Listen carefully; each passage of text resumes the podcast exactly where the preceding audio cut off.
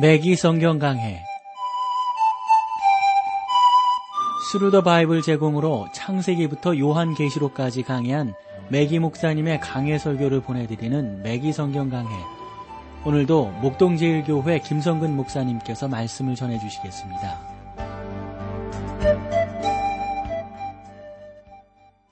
애청자 여러분 안녕하셨습니까? 매기 성경 강해 자 오늘도 여러분들을 아모스서로 모시겠는데 오늘은 2장 말씀이에요.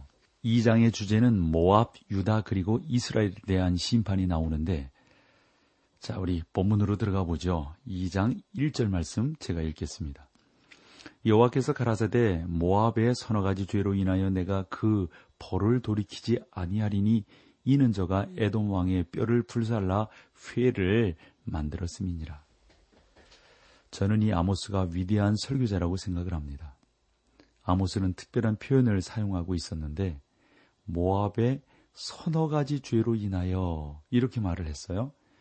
이것은 죄가 하나 둘 세 개라는 표현이라기보다도 이 모압이 얼마나 많은 죄가 있었는가라고 하는 아모스식 표현 방식인 것을 보게 됩니다. 그러나 항상 그래왔듯이 아모스는 한 가지의 죄만을 언급하고 있습니다.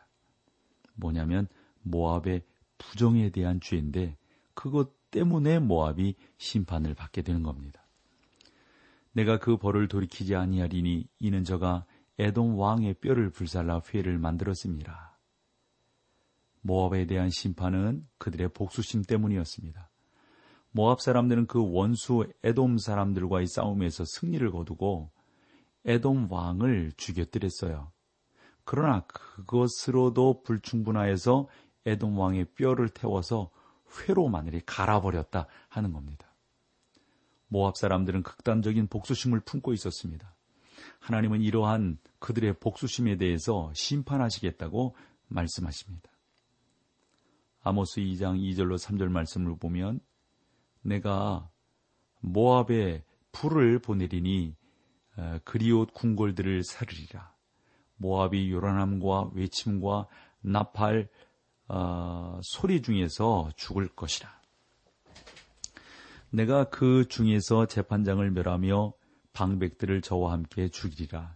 이는 여호와의 말이니라. 네, 2장 2절로 3절 말씀인데 모압이 요란함과 외침과 나팔 소리 중에서 죽을 것이다 라는 예언인데요.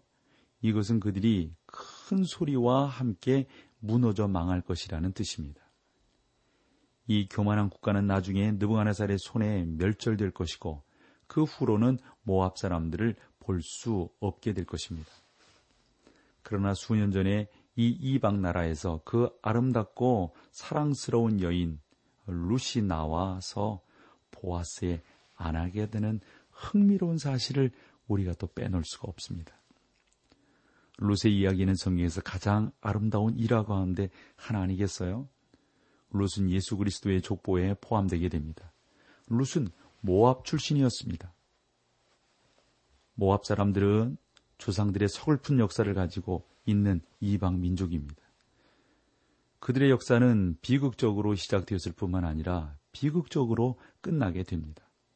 그러나 룻의 이야기는 신자가 하나님께 헌신할 때 그 삶 속에서 어떠한 은혜를 경험하게 되는지, 루시 시어머니에게 그렇게 말을 하잖아요. 어머니의 하나님이 나의 하나님이 되고 어머니의 백성이 나의 백성이 될 것이다. 여러분 얼마나 아름답습니까? 이 루스의 이야기는 신자가 하나님께 헌신할 때 그 삶 속에서 어떠한 역사를 경험하게 되는가 하는 것들을 우리 가운데 잘 보여주는 예라고 볼 수 있습니다. 보면은 율법을 무시한 유다에 대한 심판이 또 나오게 되죠. 이제 아모스는 다른 선지자들과는 달리 맨 끝에 이스라엘 민족을 언급하면서 이스라엘 민족도 하나님 앞에서 잘못했으면 심판에 있어서는 예외가 아니다 하는 것을 잘 보여주고 있습니다. 나중에 다른 선지자들도 아모스의 이런 방식을 이제 따라서 하곤 합니다. 그 선지자들은 항상 이스라엘에 대한 하나님의 심판을 언급한 후에 주변에 있는 다른 사람들에 대한 심판을 말했습니다. 그러나 아모스는 먼저 다른 나라에 대한 심판을 말한 후에 이스라엘에 대한 하나님의 심판이 더 중하리라는 사실을 언급하고 있는 것이죠. 이스라엘이 다른 나라들보다 더 큰 심판을 받을 이유는 아주 분명합니다. 즉, 특권에서는 항상 책임이 따르기 마련이잖아요. 하나님으로부터 더 많은 계시의 빛을 받은 그러한 백성일수록 더 큰 책임을 져야 되는 것이죠. 그런 면에서 우리가 성경을 부인하고 하나님의 말씀을 전혀 듣지 못하는 다른 사람들보다도 하나님 앞에서 하나님의 은혜를 알고 성경을 알고 기도의 응답을 받은 우리들은 훨씬 더 큰 책임을 져야 한다 하는 겁니다. 우리는 종종 주변에 있는 다른 나라들을 판단하기를 좋아합니다. 사람을 판단하려고 합니다. 그러나 하나님의 말씀을 받았다는 특권 때문에 우리에게 더 무거운 책임이 있다는 사실을 우리가 중하게 여기며 살아야 될 것입니다. 우리는 성경을 가지고 있음을 자랑하지만 중요한 것은 하나님의 말씀에 순종하며 그 말씀을 다른 사람들에게 전하기 위하여 노력하고 있는가 하는 것들을 살피는 것이 또한 무엇보다도 중요한 것이죠. 아모스가 주변 국가들에 대한 죄를 지적한 후에 하나님 백성들의 죄를 언급했던 말이죠. 아모스는 자기 조국인 남 왕국 유다의 죄로부터 다루기 시작을 했습니다. 자, 2장 4절로 가보실까요? 여호와께서 가라사대 유다의 서너 가지 죄로 인하여 내가 그 벌을 돌이키지 아니하리니 이는 저희가 여호와의 율법을 멸시하며 그 율례를 지키지 아니하고 그 열조에 따라가던 거짓 것에 미혹하였습니다. 여호와께서 가라사대 유다의 서너 가지 죄로 인하여 내가 그 벌을 돌이키지 아니하리니 하나님은 그들의 여러 가지 죄를 열거하실 수 있었지만 가장 중요한 것 하나만을 언급하셨습니다. 이는 저희가 여호와 율법을 멸시하며 그 율례를 지키지 아니하고 그 열조에 따라다녔던 따라갔던 거짓에 미혹하였다 하는 겁니다. 사실 이러한 내용에 대해서는 선지자 이사야, 에레미야 그리고 에스겔이 여러 차례 많은 양에 걸쳐서 성경으로 본다면 뭐 상당히 많은 페이지에 걸쳐서 말했던 사실들을 우리가 알 수 있는데 아모스는 이 사실을 아주 간단하게 표현을 하고 있습니다. 즉 하나님께서 남 왕국을 심판하시리라는 사실입니다. 하나님께서 무엇 때문에 그들을 심판하십니까? 그들이 하나님의 명령을 지키지 않고 하나님의 율법을 무시했기 때문입니다.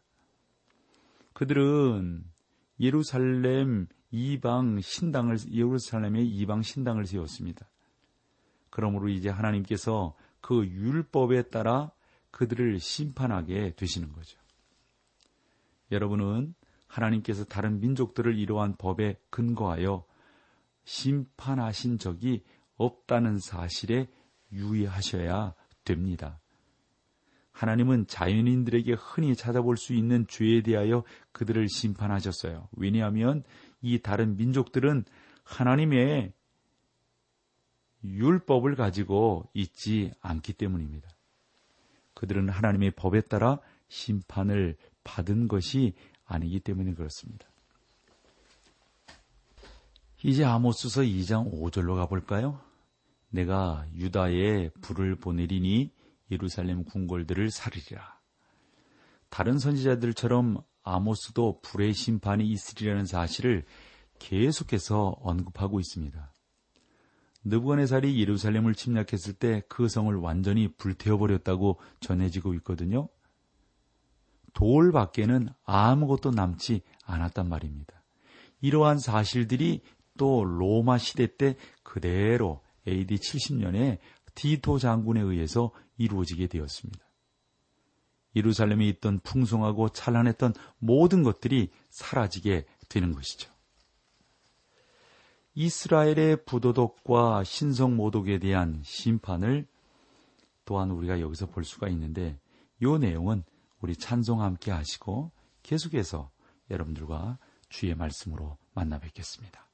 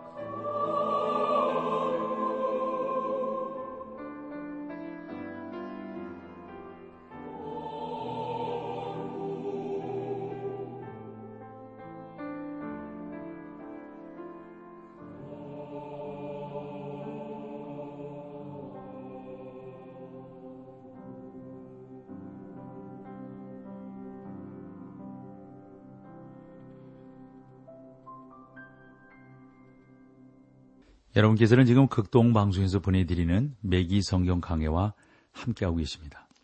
자, 이제 우리가 보게 되는 것이 이스라엘의 부도덕과 신성모독에 대한 심판을 우리가 보게 됩니다.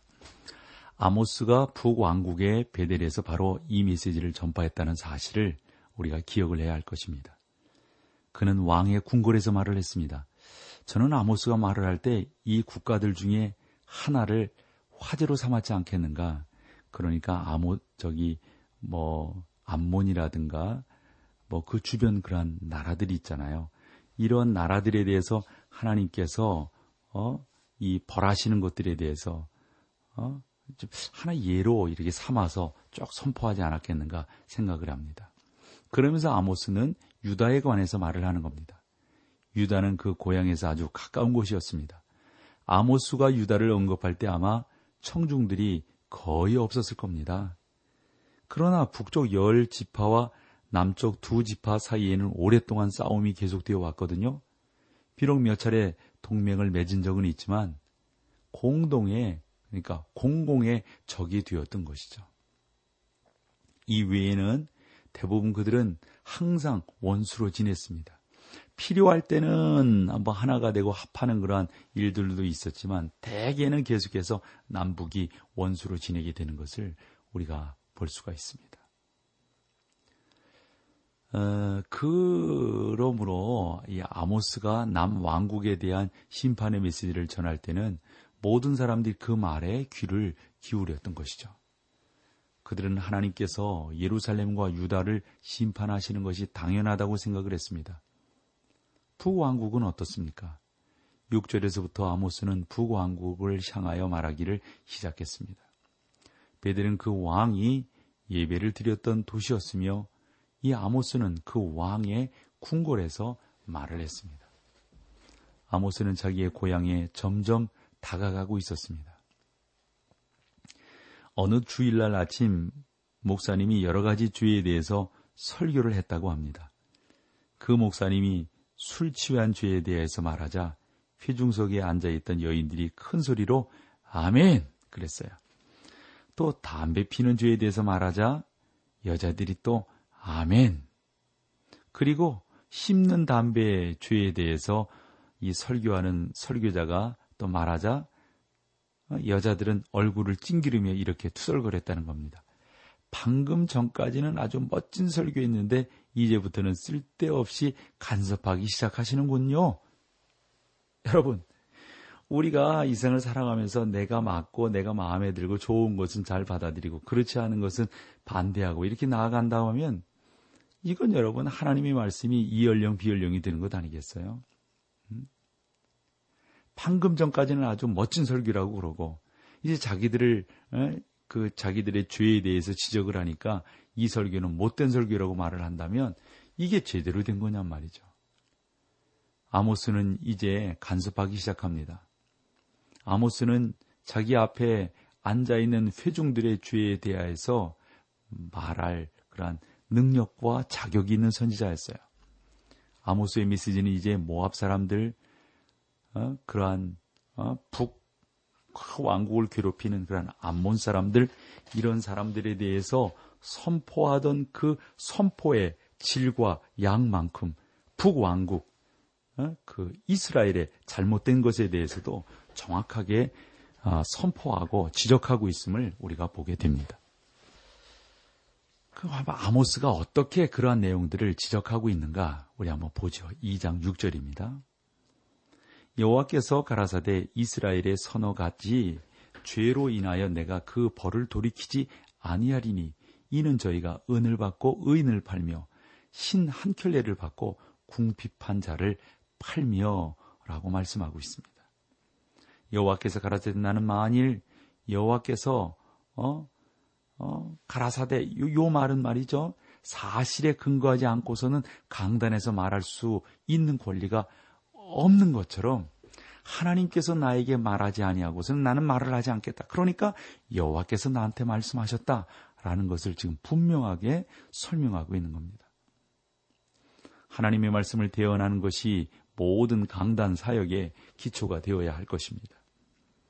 이스라엘의 서너 가지 죄로 인하여 내가 그 벌을 돌이키지 아니하리니 이보다 훨씬 더 많은 죄가 있었으며 아모스가 그 많은 죄들을 언급하고 있는 겁니다. 또 아모스는 모세의 율법을 다루려고 합니다. 아모스는 유다에서와는 달리 십계명을 다루지는 않습니다. 다만 모든 사람의 생활과 관계된 모세 율법을 다 다루고 있는 것을 우리가 볼 수가 있습니다. 이는 저희가 은을 받고 의인을 팔며 신 한 켤레를 받고 궁핍한 자를 팔며 북쪽에 있는 열 지파들은요 모세 율법을 가지고는 있었지만 그들 주변에 있는 국가들과 똑같은 죄를 범했다 하는 겁니다.